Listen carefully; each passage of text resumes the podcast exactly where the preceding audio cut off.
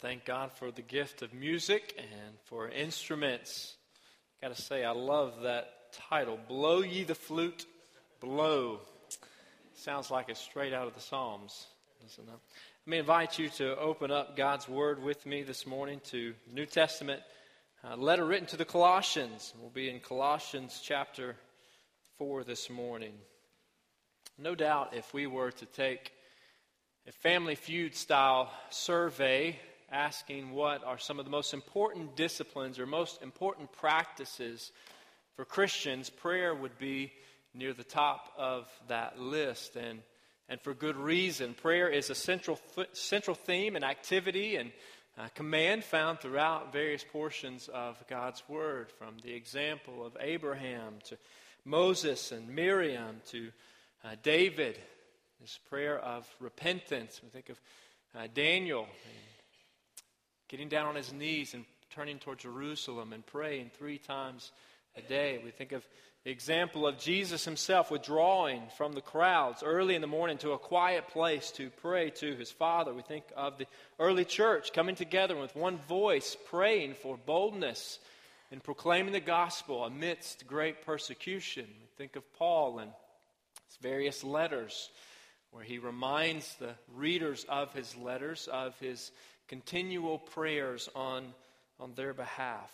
No doubt, the call to pray is an overwhelming responsibility. It's a daunting task. We know that we are called to pray, but, but when and, and for what are we to pray? Scriptures say that we are to pray continually. 1 Thessalonians chapter 5, verse 17. And right here in Colossians chapter 4, we read that we are to be devoted to prayer. And as we begin to open up God's Word and look at God's Word, I want us to take just a moment and pray together in, in quiet prayer uh, to approach God, to prepare our hearts uh, to hear from Him, uh, to continue in an attitude of worship. So, right where you are, if, if you'll join me in quietly praying, uh, beginning by adoring God, prayers of adoration, praising Him for He is worthy. Let's praise God together.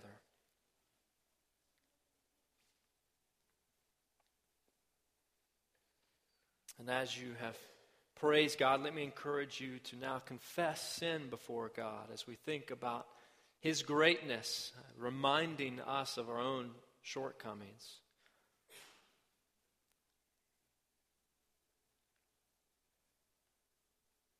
Now let's offer up thanksgiving to God, for He is a God who has provided for us abundantly, both physically and spiritually.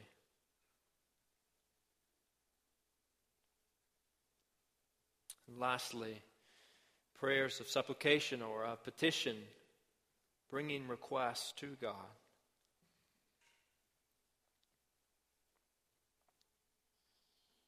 Father, we do praise you because you are a mighty God. You're a God who is worthy of our praise. You're a God who's worthy of our lives. You are the great I am, Lord, and we acknowledge this morning that, that you are with us.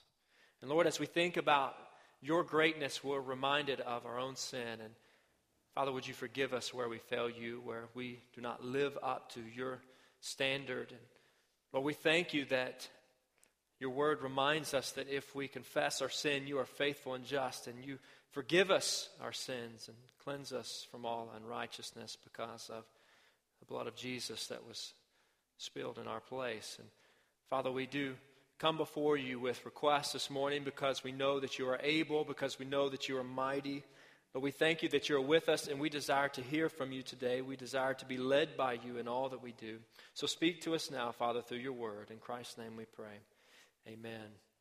Let me invite you to look with me at Colossians chapter 4. And as you find your place there in Colossians chapter 4, let me encourage you to stand as we read from, from God's Word. Colossians chapter 4, beginning in, in verse 2. And there, God's Word reads this way It says, Devote yourselves to prayer, being watchful and thankful.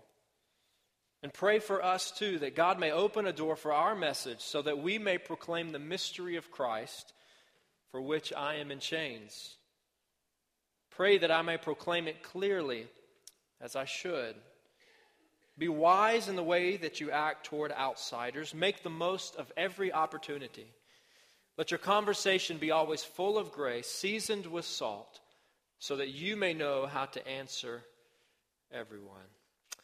Thanks be to God for the reading of His Word. Thank you. You may be seated. Have you ever found yourself in conversation with someone and wondering how in the world you got on the topic that you were on. And somehow the conversation had shifted and gone different directions, and you ended up talking about something far different from what you set out in the beginning. And perhaps you began to rehearse back and forth with your conversational partner. Well, I said this, and that led you to say this, which made me think of that birthday party that we had for uh, my seven year old niece and that giant slip and slide, which took my mind to the 1996 uh, Olympic Games and the water sports, making me think of professional athleticism in the 21st century. And that's, that's what got us talking about Tom Brady's uh, involvement or lack thereof in the inflation of footballs in last year's uh, NFL football season. So we tend to do this. We, we follow a, a, way of, of, thinking and talking, uh, getting sidetracked and, and, following different rabbits as uh, we talk with folks back and forth. And, and to a certain extent, uh, we can certainly trace Paul's line of thinking, his line of reasoning right here in Colossians chapter 4.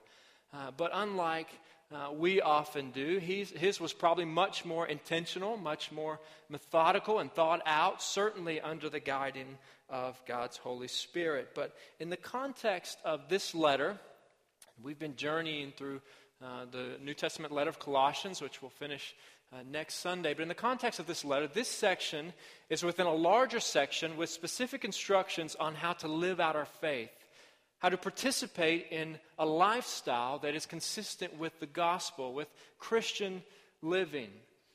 And this begins in chapter 3, verse 5 and following. And you know, earlier in the letter, we, we saw a great emphasis on the supremacy and centrality of Jesus Christ contending for the true faith in the face of false teaching. And, and now, in this particular section, which this passage is the conclusion of, it's as if Paul is saying it's not enough to, to know what you believe. It's not enough to have all the right doctrine, as important as, as that is, but, but your faith must be lived out in day to day life. And so, last week, for example, we saw that our faith in Christ must impact, ought to impact, ought to transform our everyday, ordinary relationships. And, and now, as turns a corner here in Colossians chapter 4, verse 2, we see that our faith in Christ not only impacts our household relationships, our everyday relationships, but it also has great bearing on our relationship with the one we claim our faith is in. Must have great impact on our relationship with God, and not only with God, and not only with those who are close to us, not even only those that are within our church family, but also ought to have great impact on, on outsiders as well, on unbelievers, on those who do not know and follow Jesus Christ. But if we, if we know Christ, then according to God's word, then, then we know God, for Jesus is God. Jesus is God made known. In chapter 1, verse 15 of this same letter, we read that the Son, S O N, Jesus, is the image of the invisible God, the firstborn over all creation. So to know Jesus is, is to know God. And for those that know God, not, not just knowing about God, but those who personally know God, there's something in us that makes us want to know Him more. God has invited us to know Him.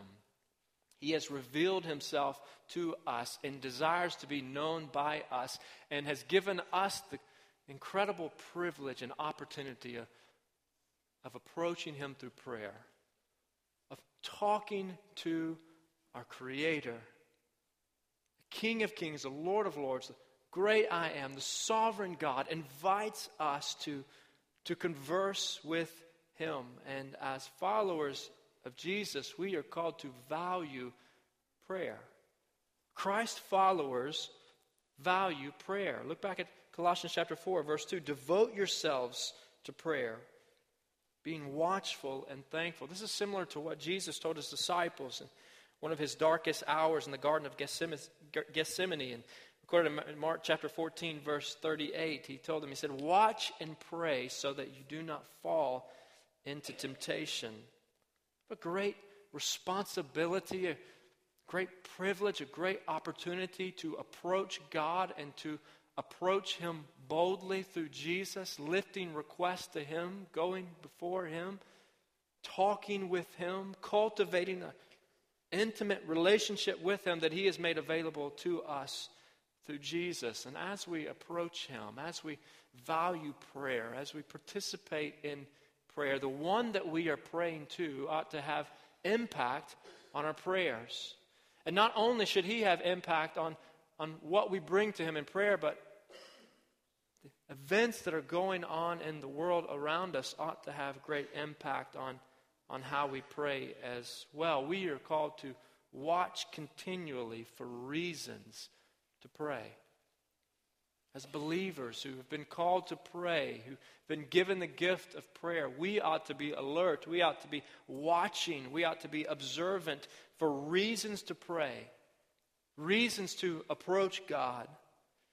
The idea of being watchful, the idea of being alert, being awake, noticing what is going on. It's used elsewhere in the New Testament multiple times to imply the return of Christ, to be alert, to be awake, to be watchful, for, for the King is coming. Jesus has come, and, and he will come again according to, to God's word. And so when we pray, we ought to pray with that in mind. When we pray for ourselves, we ought to we ought to acknowledge the one that we are praying to, that he is the king, that he is the one who rules and, and reigns, and he is the one who is coming again. When we see injustice in the world, we ought to, we ought to pray that God's justice would be made known in, in the world. Just this last week, as I was preparing for this message, found myself watching one of the undercover videos that was released regarding Planned Parenthood's recent activities and sat in absolute shock over the numbness, casual conversation regarding such evil practices, could not help but to stop and to pause and to pray to the author of life, seeking his direction, seeking that he would give us as a people a change of heart to abolish the practice, to outlaw the legal practice of abortion in, in this nation. Folks, as a church, we, when we recognize and witness, folks, not declaring allegiance to the one true King, then, then we ought to pray that God would change their hearts, that He would change our hearts, that He would open our eyes to who He is. I think that's what it means to watch continually for reasons to pray. And as we do, aware of who it is that we are praying to, then, then we can't help but to be thankful for His provision for us. Devote yourselves to prayer, being watchful and thankful. Watch continually for reasons to pray. Secondly, we are called to, to enter into conversation with God. We are called to talk with God. So let's talk to God. God loves us. One who fashioned the world out of nothing, the one who created each of us in his image, loves us and desires to hear from us. Let's talk to Him. As I thought about this passage and the idea of prayer, and I thought about one of the first sermons, I think the first sermon that I preached as I recently graduated high school and had opportunity to, to share with my peers in my youth group on a Wednesday evening in my home church. And remember finding myself scared to death. And the passage that I had selected to speak from that evening was from 1 Thessalonians chapter 5, verses 16 and following. Rejoice always, pray continually, and give thanks in all circumstances. And so I'm wondering, what in the world does this mean? What does it mean to pray continually? Do we sort of shun everything else and sit quietly and, and talk to God? And I thought I'd come up with the, the perfect illustration for, for that point. and it was the precursor to texting. Texting wasn't around, popular then, but it was instant messenger. And Specifically, where where I was at the time, it was something called ICQ, Instant Messenger. And uh, computer programming, instant messaging system where you'd get on your computer and you could talk instantly back and forth with your friends. And I remember thinking that prayer, continual prayer with God, is sort of like instant messaging, that you are in this ongoing, continuous conversation, even though you're doing other things at the same time. Now, don't carry that analogy too far. It certainly breaks down as any analogy does, but as followers of Jesus, we ought to be in an ongoing conversation with, with God. We have to be constantly aware of, of Him with an attitude of recognition of His presence and, and worship of Him, continually adoring Him and confessing sin before Him and offering thanksgiving to Him and lifting up requests before Him. And even so, there ought to be specific times in, in our lives that we set aside for devoted prayer. One of the great privileges that we have and great ministries that we have here at Meadowbrook is a prayer room ministry. Where if you fill out a, a prayer concern, if you share a prayer request with the church, and there people in this church, prayer warriors in this church, who will pray over those requests and do so on an ongoing basis, knowing that, they are praying to a God who, who hears them, and a God who is able, a God who heals, a God who, who loves us. If you're not familiar with, with that ministry, if you never visited our prayer room, then I, let me encourage you Stop by the table in the foyer after the service today and hear about that ministry. Incredible ministry for those that are participating in such a ministry as well as those who are being prayed for.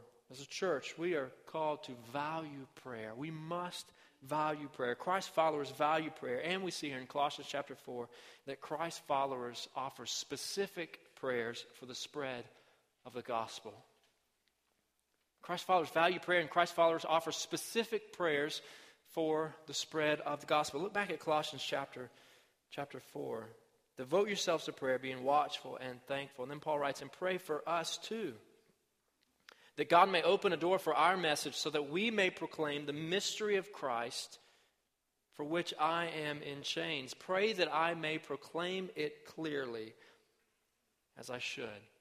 So follow his line of thinking here. He's thinking about what it means to live out our faith in Christ, well, certainly it's a call to prayer. It's a call to a Christian conversation, an ongoing, continual conversation with God. And as Paul thinks about prayer, he's reminded to ask his readers, his Christian audience, to enter into prayer on his behalf, to pray for him and the advancement of the gospel through him. This is the first place we see in this letter that, that Paul is writing this letter as a prisoner tells us that he's in chains. He says, Pray that I may proclaim it clearly as I should the gospel, this gospel for which I am in chains.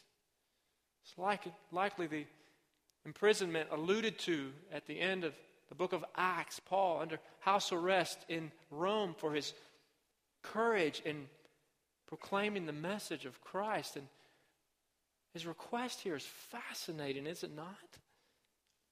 Doesn't pray for safety doesn't ask for prayers for safety. doesn't ask for prayers for deliverance. His prayer is that he would have an open door to share this message with others.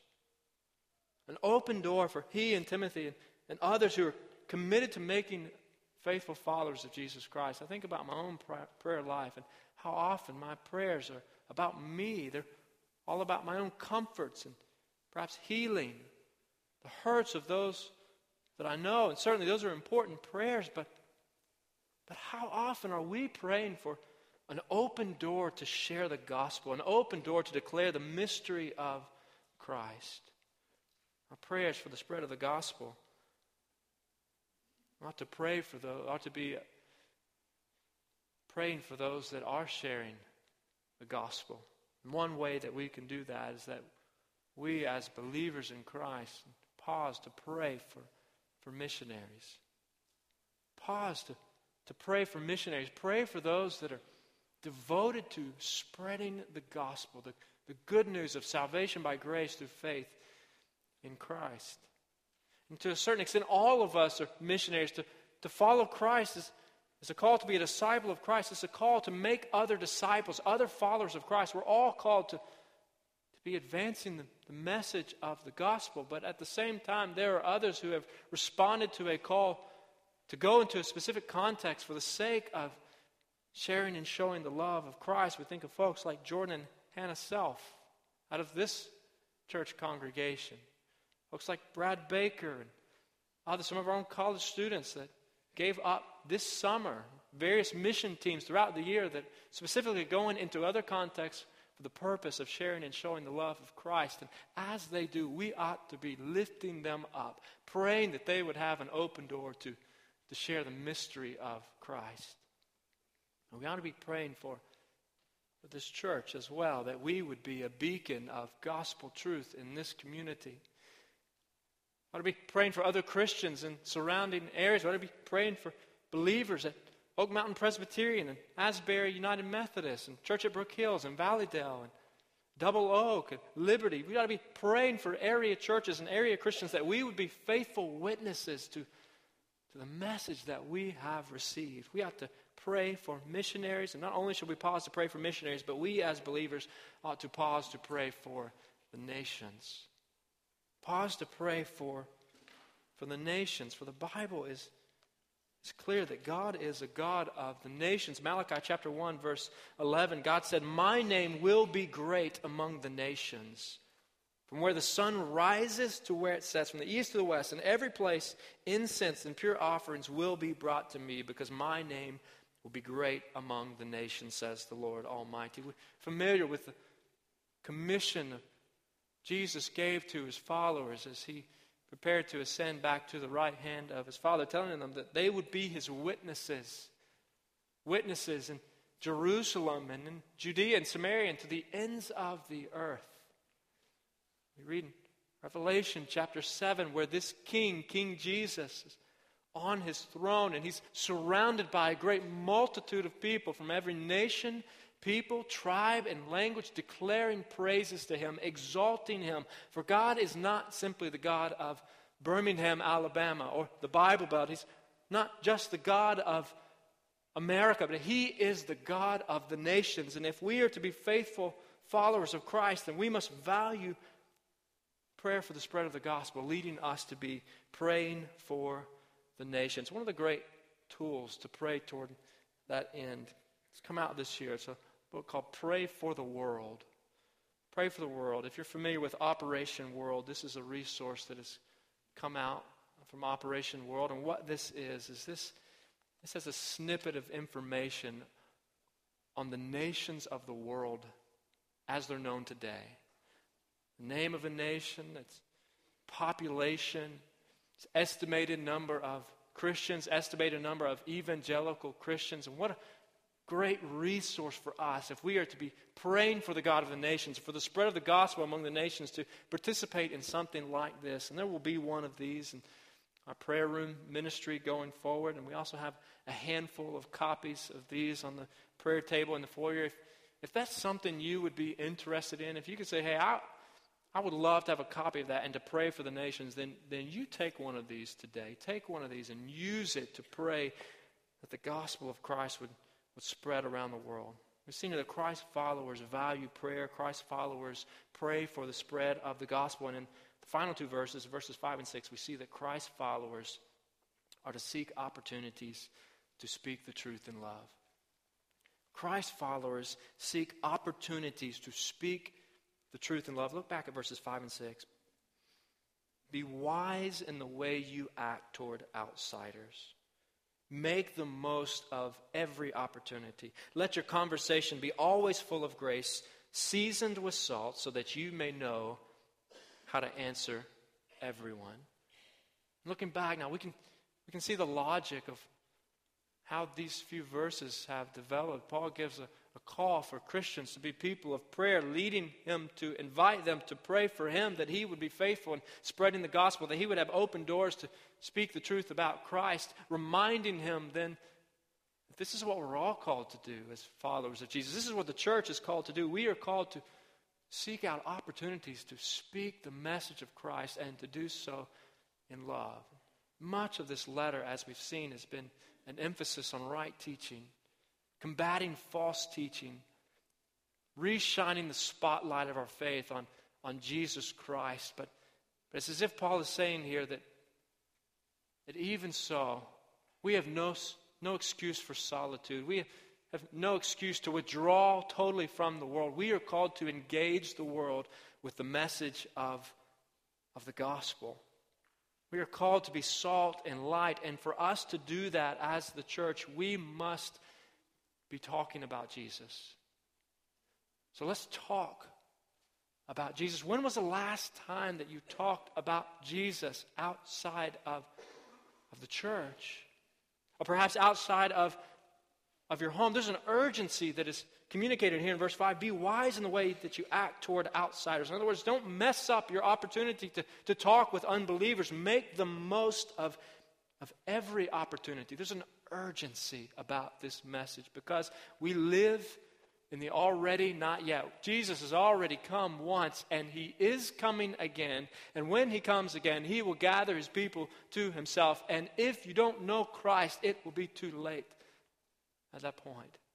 Because we have been entrusted with the message of salvation by grace through faith in Christ, we as people must be urgency, urgently spreading this message among the lost. And we see here that it's not only important that we share the message, the content of what we say is, is important, but it is not the only thing that's important. It's also important that we say it in a way that reflects who God is. The tone of our message as well. Let your conversation be always full of grace, seasoned with salt, so that you may know how to answer everyone.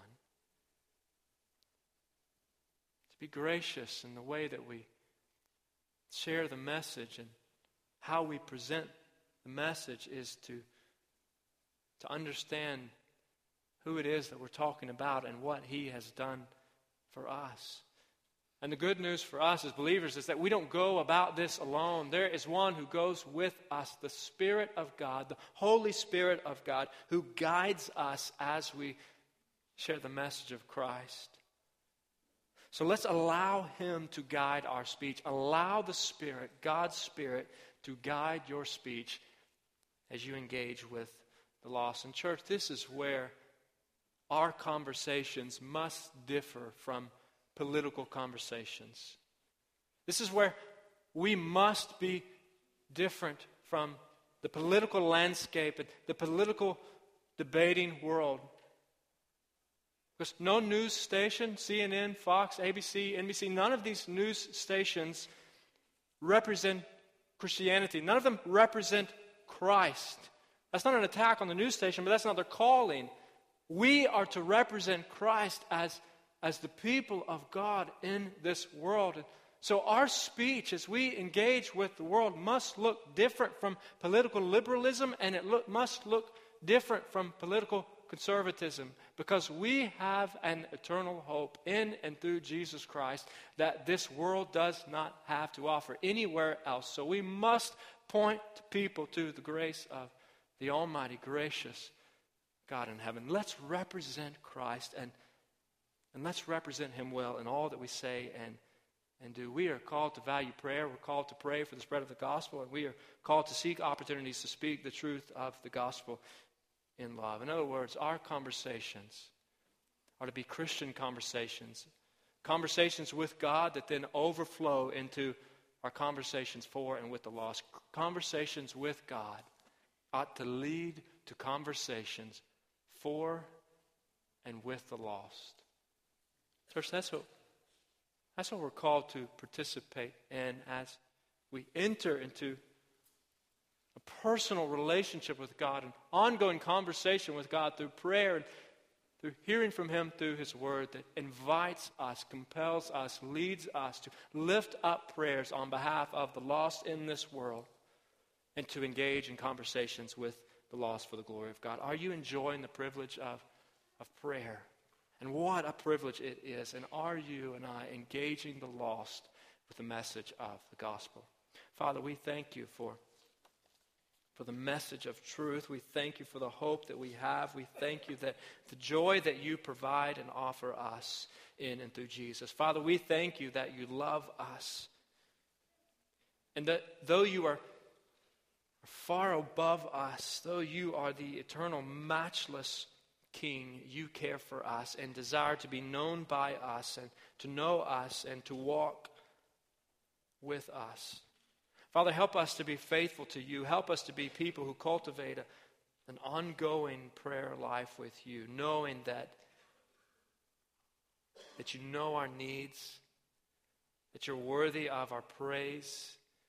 Lord, that you are near to us and you desire to help us and to hear from us. Father, we thank you for the joy of knowing you and walking with you. And Father, I pray that as we draw near to you, that you would give us a heart for the spread of your truth among all people and help us to be faithful as we seek to make other disciples of Jesus Christ for your glory. And it's in Christ's name we pray and ask these things. Amen.